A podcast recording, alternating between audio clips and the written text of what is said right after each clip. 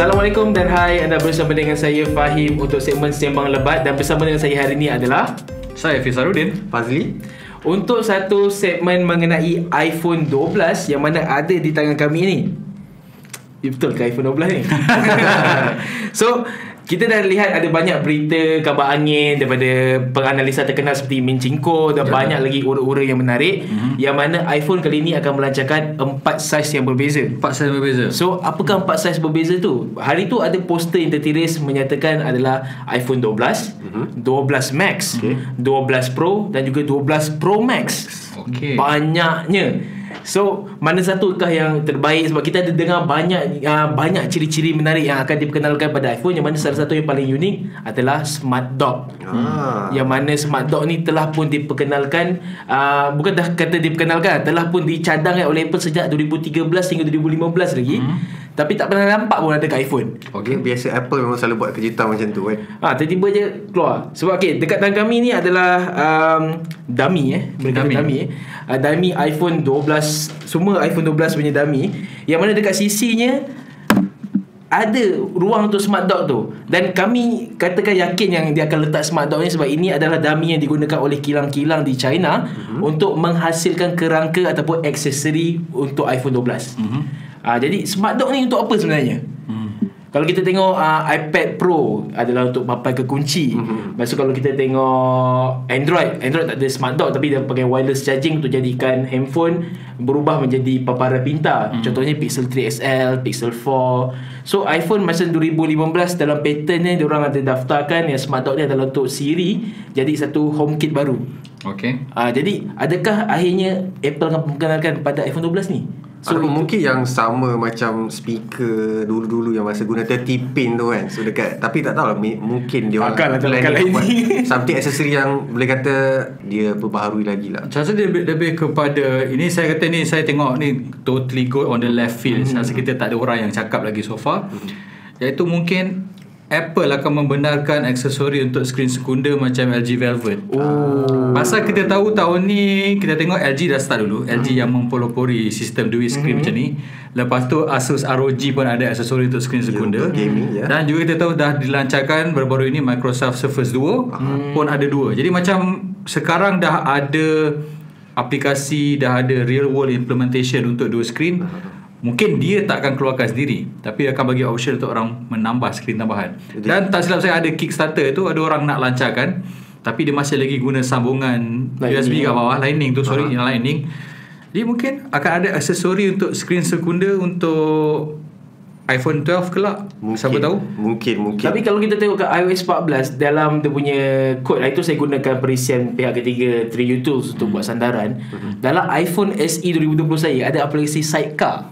Oh So Sidecar macam mana? iPhone tak boleh pakai Sidecar kan Dengan Selama ni tak ada lagi. Hanya untuk iPad dengan Mac eh, kan Ya, saya. So bila ada dekat iPhone Adakah itu petanda untuk Penggunaan smart dock ni Untuk Aksesori pihak ketiga Sebab kalau kita tengok masa apa uh, introduction hari tu rasanya dia tunjuk yang BMW one of the first yang akan terima apa wireless and unlock keys tu. Mhm. Mungkin lepas ni kita dah tak perlu pakai screen dekat dalam kereta kita pakai phone je screen tu. Mm. masuk dalam kereta. Mungkin tak tahu tu je. Boleh jadi Boleh jadi. So basically Handphone ni adalah uh, Info Apa Info RIA. Sistem info RIA tu. Pakai smart dock tu Letak je situ kan Sekarang go totally crazy lah. Ini benda yang kita tahu pattern dah ada sejak 2 tahun yang lalu.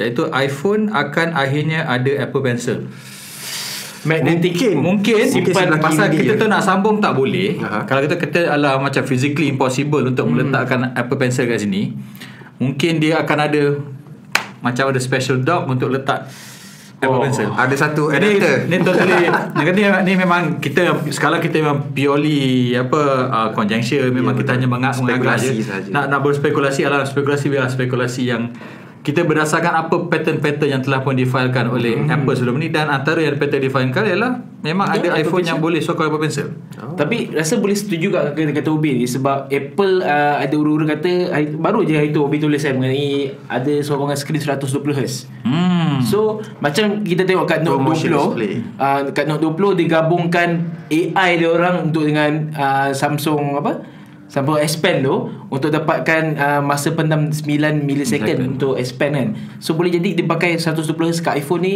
Untuk dapatkan that low latency punya Apple Pencil untuk iPhone. Tapi untuk pengalaman tu bukan just untuk purely hertz Kadang-kadang apa uh, Touch sampling dia pun uh, memainkan peranan yang penting juga. Tapi benda tu actually tak jadi masalah Sebab uh, starting orang kenal iPhone tu memang dia punya touch sampling tinggi daripada biasa Daripada phone Android. And bila orang dapat tahu uh, touch sampling yang ada dekat iPhone Lagi tinggi daripada mana-mana banyak, kebanyakannya Android Lepas tu baru Android macam promote kan Oh kita orang pun ada touch sampling yang tinggi. So that's why orang kata apa uh, Motion dekat ataupun responsiveness dalam pada screen iPhone tu lagi uh, best daripada peranti-peranti Android. Baik. Setuju Actually setuju Sebab Saya dah banyak guna Peranti Android 90Hz Hmm. 120Hz Tapi bila beralih kepada Android uh, iPhone uh, Minta maaf eh Bila kepada iPhone Tak rasa rindu pun Dekat 90Hz tu Oh, wow. sebab, Tak sebab betul Sebab responsif Jangan dia kau, jangan apa 90Hz dengan 60Hz jauh beza. Memang Ah. betul Tak nafi Cuma dia buatkan rasa Tak rasa rindu nak pakai 90Hz balik Ah, tak rindu Sebab pula. Okey. Masa responsif dia tu Memang rasa Sentiasa lancar Boleh Walaupun percaya iPhone? SE Rasa tak check. Betul dah Dah pakai iPhone tu lah kot Dah rasa lah oh, dah seminggu dah pakai.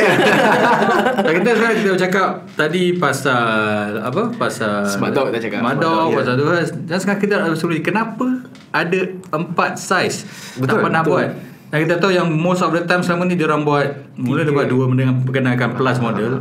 Lepas tu uh, last year masa X dia keluarkan iPhone 10 dia keluarkan dengan iPhone 8 yang masih dari design lama. Last year ada tiga model. Jadi apa logik ada empat ni? Apa spekulasi kita kenapa ada empat model? Ikut kata Fahim lah tadi Telefon yang paling kecil ni iPhone SE2 Tapi saya kata mm, mustahil Sebab Kalau ikutkan apa yang Apple buat Baru je launch tahun 2020 Tiba-tiba nak uh, Namakan dia sebagai iPhone SE2 Macam mustahil. Mungkin ni uh, Dua tahun akan datang. Sebab biasanya dia akan guna rekat yang lama Which is uh, Tinggal iPhone 10 Design iPhone 10 je Yang tak ada dalam line up iPhone SE ni. Mungkin ini adalah masa depan Untuk iPhone 11 macam tahun sekarang. Mungkin. Okay. tapi untuk yang rekaan lain Apa lagi selain daripada ni? Sebab apa yang saya nampak eh, Yang saiz paling kecil ni Iaitu 5.7 inci Kalau kita ikut ura-ura eh, 5.7 inci terlampau kecil. Dan badannya adalah badan iPhone SE 2016 Tetapi sebabkan dia tak ada Touch ID tu Screen penuh Rasa macam sedap gila pegang. Okay. Rasa compact And still full screen. Tapi masalah ada lagi notch Ada lagi notch Ada juga ura-ura kata notch tu akan mengecil Tapi Kita tak ada Pada model ni unfortunately tak nampak notch Tak nampak kan? Pasal kita nak Kalau setakat untuk buat kerangka tak ada Ya, notch kan? penting sebab dia pun kalau setakat nak buat tempered glass pun dia hanya akan pakai layer yang biasa je. Hmm. Tapi ada lah notch Sedikit kecil lah Kalau perasan Okay uh, Dah ada iPhone 12 kat sini kan Nah, lagi kecil So dia dia tak mengecil dari bagi dari segi saiz macam mendata Tapi uh, apa Ketebalan dia Okay. Yes ketebalan dia macam Adakah mengecil. sebab skrin ni rata membuatkan Apple boleh itu kecilkan notch tapi rasa macam tak masuk akal. Tak rasa kita tahu uh, Orang kata miniaturization lah Benda yang normal Dilakukan pada komponen-komponen komponen peranti Dan kalau saya sebenarnya Honest saya cakap Saya dah gunakan Peranti iPhone Dengan notch sejak iPhone 10 Ya. Dan dah gunakan 3 generation.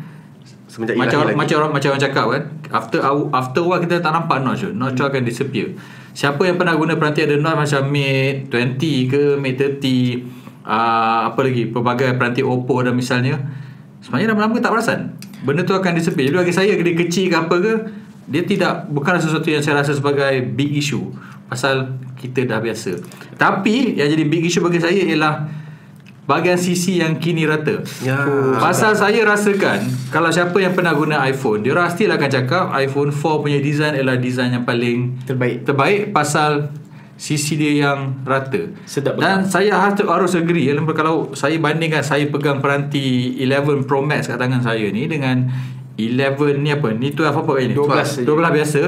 Memang sisi yang rata ni Rasa lagi solid Tak rasa macam nak slip Dan rasa lagi sedap Pasal kalau anda ingat Pada uh, iPhone 11 Pro Max Sisinya bulat Dan memang rasa lagi sedap dalam tangan Masuk akal lah kalau tengok apa dia punya rekaan dah banyak guna melengkung macam ni. Selesa nak pegang sebenarnya tapi macam apa cakap lah, lagi rasa lagi solid. Rasa lagi solid dan rasa lebih stabil dalam tangan kan Dan buatkan saya tertanya juga sebab masa uh, tengok zaman iPhone 4, uh, iPhone 5 kan, masa tu guna aluminium. So sekarang kita dah beralih kepada benda yang lagi premium which is stainless steel. Celestial So sekarang adakah Apple akan gunakan stainless steel? Sebab masa rekaan ni digunakan which is aluminium, dia senang macam dent sikit, terantuk sikit dia kemit. Bengkok. Ah yes. So sekarang ni adakah kita akan ada masalah yang sama pada tahun 2009? Ya, saya kalau tanya pasal sebagai orang yang nak guna iPod, iPod lah, iPad Pro yang uh-huh. rekaan yang sama. Uh-huh.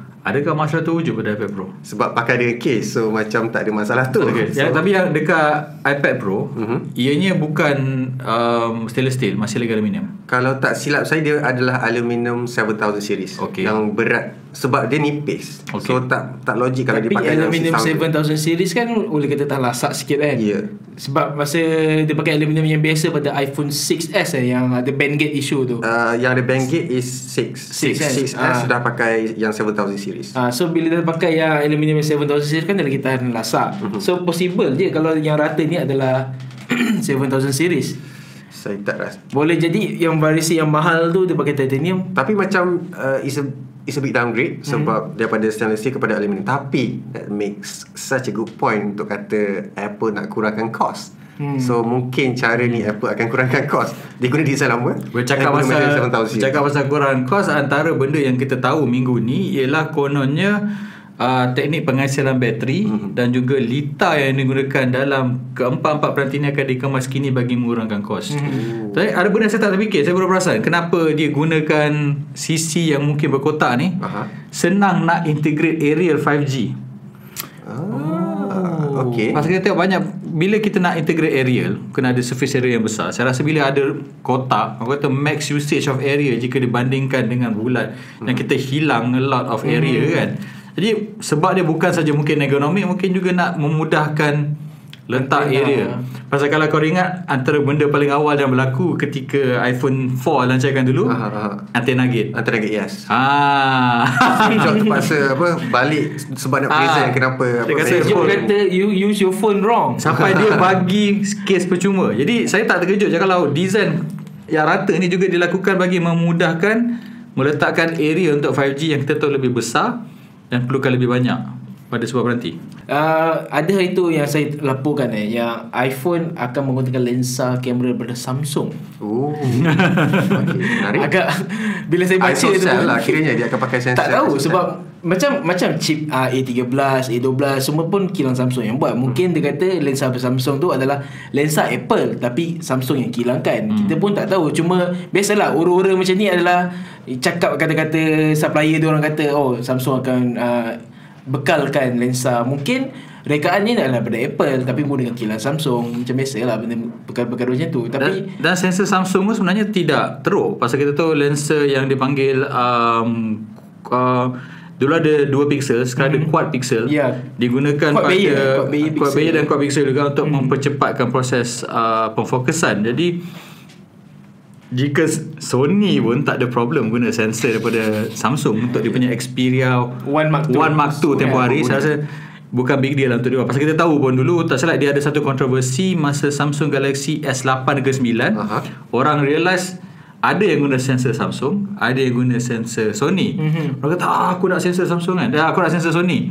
Tapi bila orang ambil gambar suruh buat blind test tak ada orang boleh beza Tak ada orang perasan tak ada orang perasan. Jadi sebenarnya Samsung dari segi Dia punya kemampuan Untuk menghasilkan sensor Kamera sebenarnya Saya rasa bu- bukan satu yang debatable orang boleh lakukan. Adalah setaraf lah. Memang Lepas tu setaraf lagi lah. tu yang penting adalah isi perisian dan Apple pun terkenal dengan kemampuan perisian yang agak hebat. Mhm. seperti iOS dengan sorong gambar sekini 5 tahun kestabilan stabil ke iOS boleh lah boleh lah. Tapi benda Kau, pakai beta memang lah. Benda yang kita tak discuss lagi Ialah Ura-ura. Atau orang kata ada Akan ada LiDAR ke Ah, apa. betul. Jadi yang semua yang apa ke semua model mockup yang ada kat tangan kita orang ni hanya ada tiga, tiga kamera. Mhm. Mm-hmm. Tapi ini bukan bertanda dia akan pakai three kamera macam kata Fahim kan. Benda ni sekadar untuk menghasilkan kerangka. Betul. Jadi yang penting lah dia punya saiz cagak dekat belakang ni. Betul. Lensa sendiri tak penting.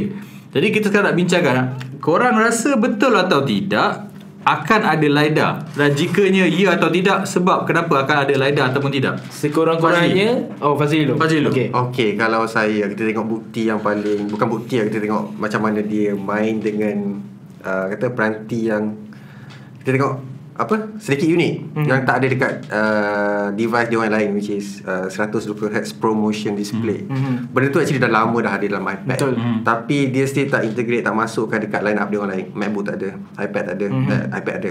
Uh, apa? MacBook Pro pun tak ada kan? MacBook Pro tak ada. Screen apa paling mahal dia orang pun still 60 Hz.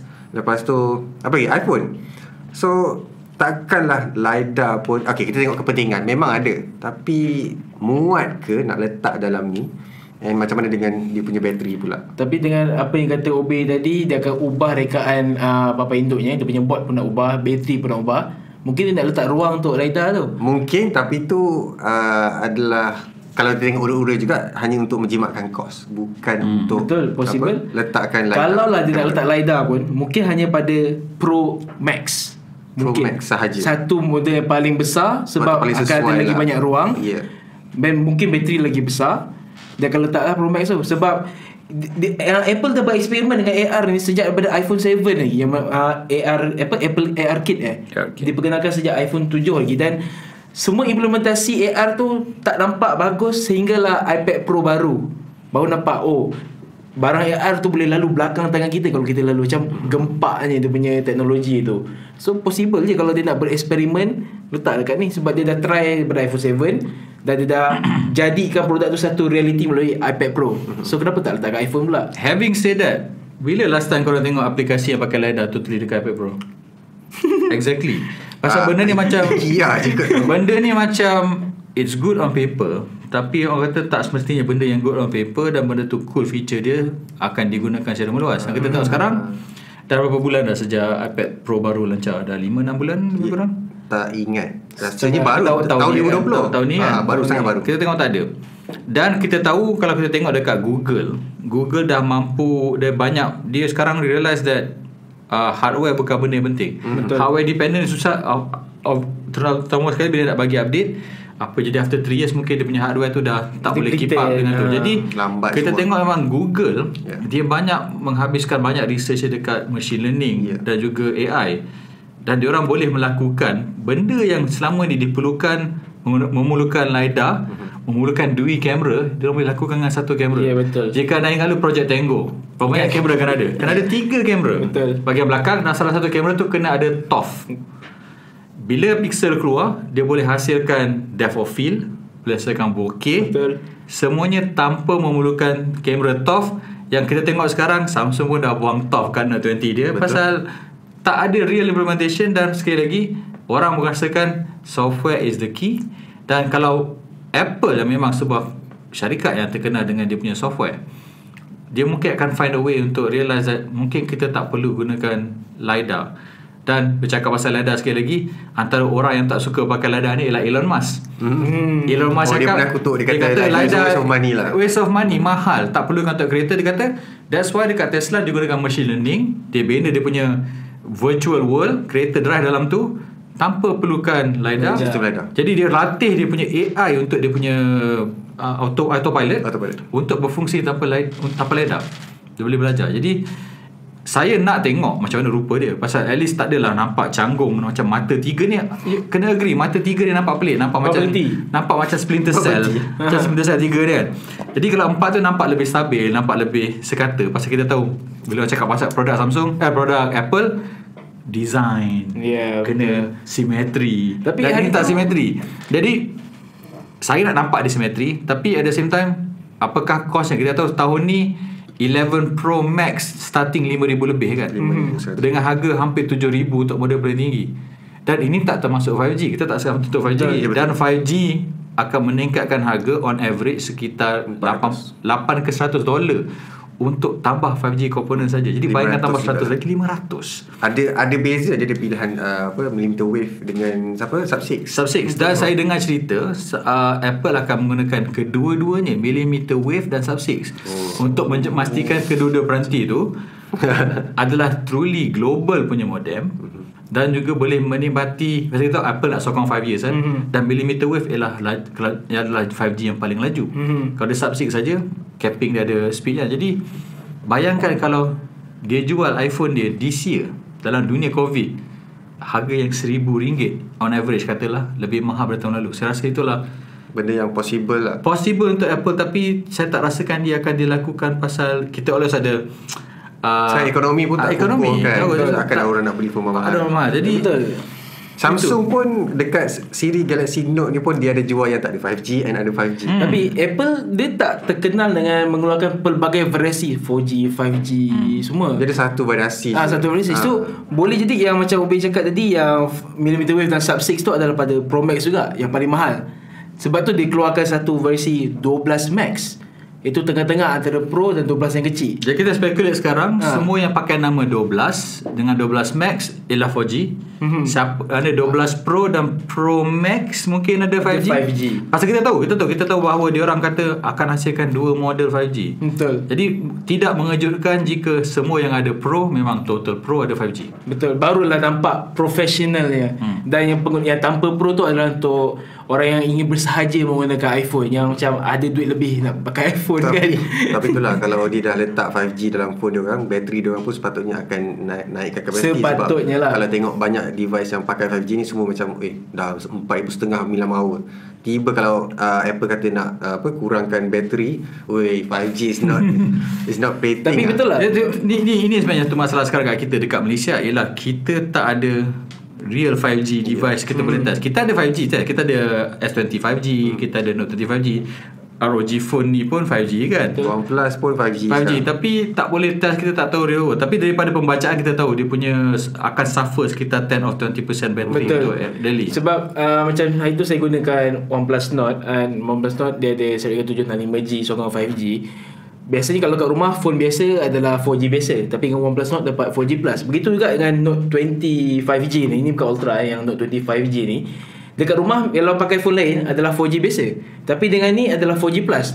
So itu still bermakna yang rangkaian 5G pada telefon 5G ni membantu mengoptimasikan sikit rangkaian yang mana secara tak langsung still memakan bateri. Makan bateri. Ah, makan bateri yang agak banyak lah. Kalau tengok balik apa uh, masa mula-mula kita guna teknologi 4G LTE tu, uh, kan Apple bagi tahu yang kalau nak naikkan apa jangkauan bateri offkan 4G. Ya, ingat ingat trik tu. So mungkin akan ada pilihan macam tu juga. Dan ini juga akan berlaku saya rasa untuk sekurang-kurangnya 2 tahun pertama. Oh, saya katakan begini pasal kita tahu sebab kenapa battery drain at the beginning zaman 4G dulu pasal tak banyak menara, Ya. selalu banyak switching tu yang Ya, Betul, betul. dia hunting banyak. Ah, jadi saya rasa awal-awal 5G nanti kat Malaysia kalau implement 2021 insya-Allah akan jadi masalah tu dan bateri akan uh.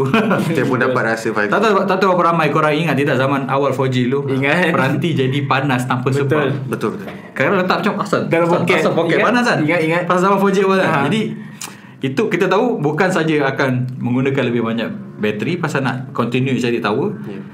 Heat juga akan menyebabkan Performance bateri turun. Jadi ini adalah benda-benda yang Perlu yang difikirkan Perlu lah. difikirkan sebelum 5G tu Apa lagi mengenai iPhone 12 ni yang menarik? Uh, ada urut-urut kata dia akan sokong uh, rakaman 4K 240 frame per second. okay. Mungkin tu sebab dia nak guna sensor Samsung. Oh. Yalah Samsung dah support sampai 8K semua kan Tapi logik lah kalau urut-urut tu Sebab itu uh, berita yang screenshot 120Hz tu dah keluar Bila kita ada sokongan rakaman 4K 240 Bila kita habis rekod Kita boleh tengok kat phone tu Pada kadar segala semula yang tinggi juga So jadi masuk akal lah kalau dia sertakan Selama ni maksimum pun 60Hz je kan Okey, dekat sini tak, benda yang tak masuk akal sekali. Okey, eh, kalau ikut macam terms of video kan. Bila Hmm. cakap pasal FPS, atas daripada 120 FPS kita dah rasa macam it's not valid untuk record kalau kau nak publish biasa je. Hmm. Bila dah sampai 240, kita akan consider benda tu as uh, future akan buat slow mo. Hmm. So macam why would you shoot at 24 versus 4K? Unless kalau kau nak buat slow mo tu uh, boleh Itu dia slow mo. Ya. Dan kita tengok ada beberapa uh, penerbitan filem macam kita tahu Ang Lee eh. Mhm. Ang Lee adalah orang uh, yang dia dan juga um, siapa yang buat Lord of the Ring? uh, Come on, Jade dah. tak, tak, tak ingat namanya Okey, okey. Peter Peter Jackson dan Ang Lee lah dua orang filem pefilem yang katakan kita harus ada high frame rate. Dia dah buat Ang Lee dah buat um, cerita dia tu yang Omega Man hmm. tu.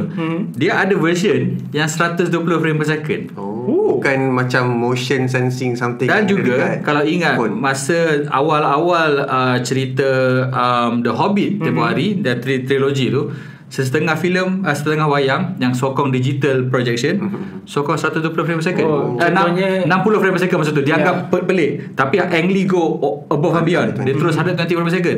Dan orang rasakan Terlalu weird. Pasal sebagai orang yang gunakan kamera Dan kita pada ada cameraman belakang tu Kita ada banyak discussion tentang frame rate. Korang still prefer 24 kan Untuk nampak lebih cool Atau Personally Fazli uh, lagi prefer 30 30 Ah, Still ada rasa tak kenapa kenapa tak kenapa tak go 60 untuk Kenapa kita tak? argue kenapa tak 120 Hmm. akan nampak pelik terlalu macam banyak apa uh, blur tu Mhm. tak lagi tak nampak okay ha, kalau macam uh, 30 tu kira macam dah, dah nice je dia Okay. mata pun tak rasa macam pelik Hmm. Lagi satu tak banyak agak peranti Sebab sekarang kan ramai tengok video YouTube semua dekat handphone apa semua Hmm. So tak banyak agak peranti yang 120Hz semua Benda tu kan main peranan juga apabila tengok video kan Hmm. ha. Mungkin sebab tu ramai YouTuber ke semua suka pakai 30 je tak juga depends on orang macam mana dia nak view ataupun dia, uh, dia punya aksi tu macam mana Okay, Ah, faham. kalau macam duduk statik je Tapi 60 tapi tak uh, tak terkejut juga kalau uh, Apple letak sampai 4K 240 sebab kita pun tahu ramai yang pembuat filem gemar menggunakan iPhone untuk buat satu filem pendek, short film, short drama kat dalam YouTube.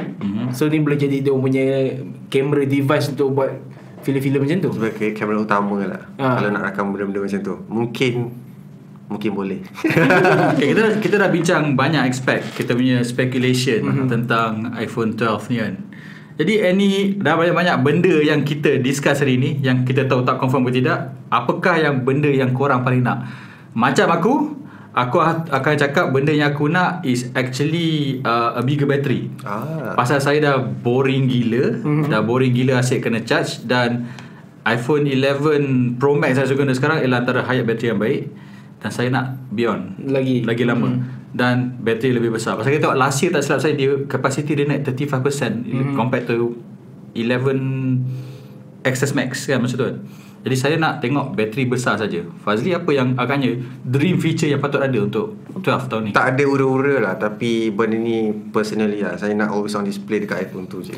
Always on display. Always on display Ya. Apple Sebab dia dah pakai. OLED So banyak device lain Android yang dah pakai Yang ada Always feature on tu display ya.